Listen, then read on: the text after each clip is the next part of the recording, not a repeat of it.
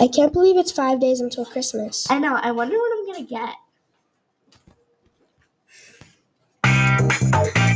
Fifth grade fever!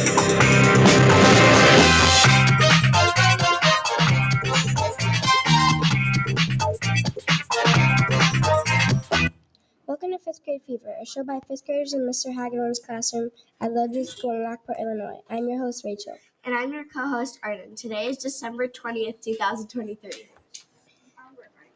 Speaking And now, this day in hip speaking of gifts, what do you think you're gonna get on Christmas? I want Legos, or maybe, or maybe even a desk that I really want. and now this day in history. On December 20th, 1803, the Louisiana Purchase was complete. That's cool. Last year today's word of the day. Today's word of the day is moisture. Tell us what it means. Tell us what it means, Arden. It means small drops of water. Can you give it to me in a sentence? The plant's roots draw moisture from the soil.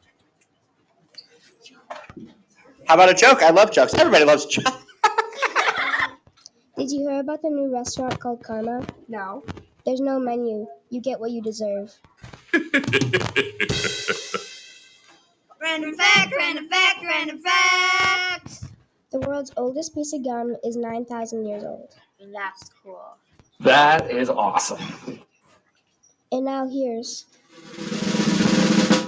Remy with the weather report for today.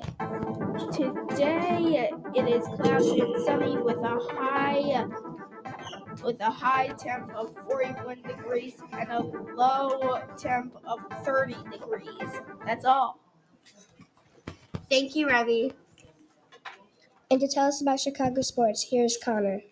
The Hawks won against the Avalanche 3-2 and the Bulls won against the 76ers 108 to 104. Thank you, Connor.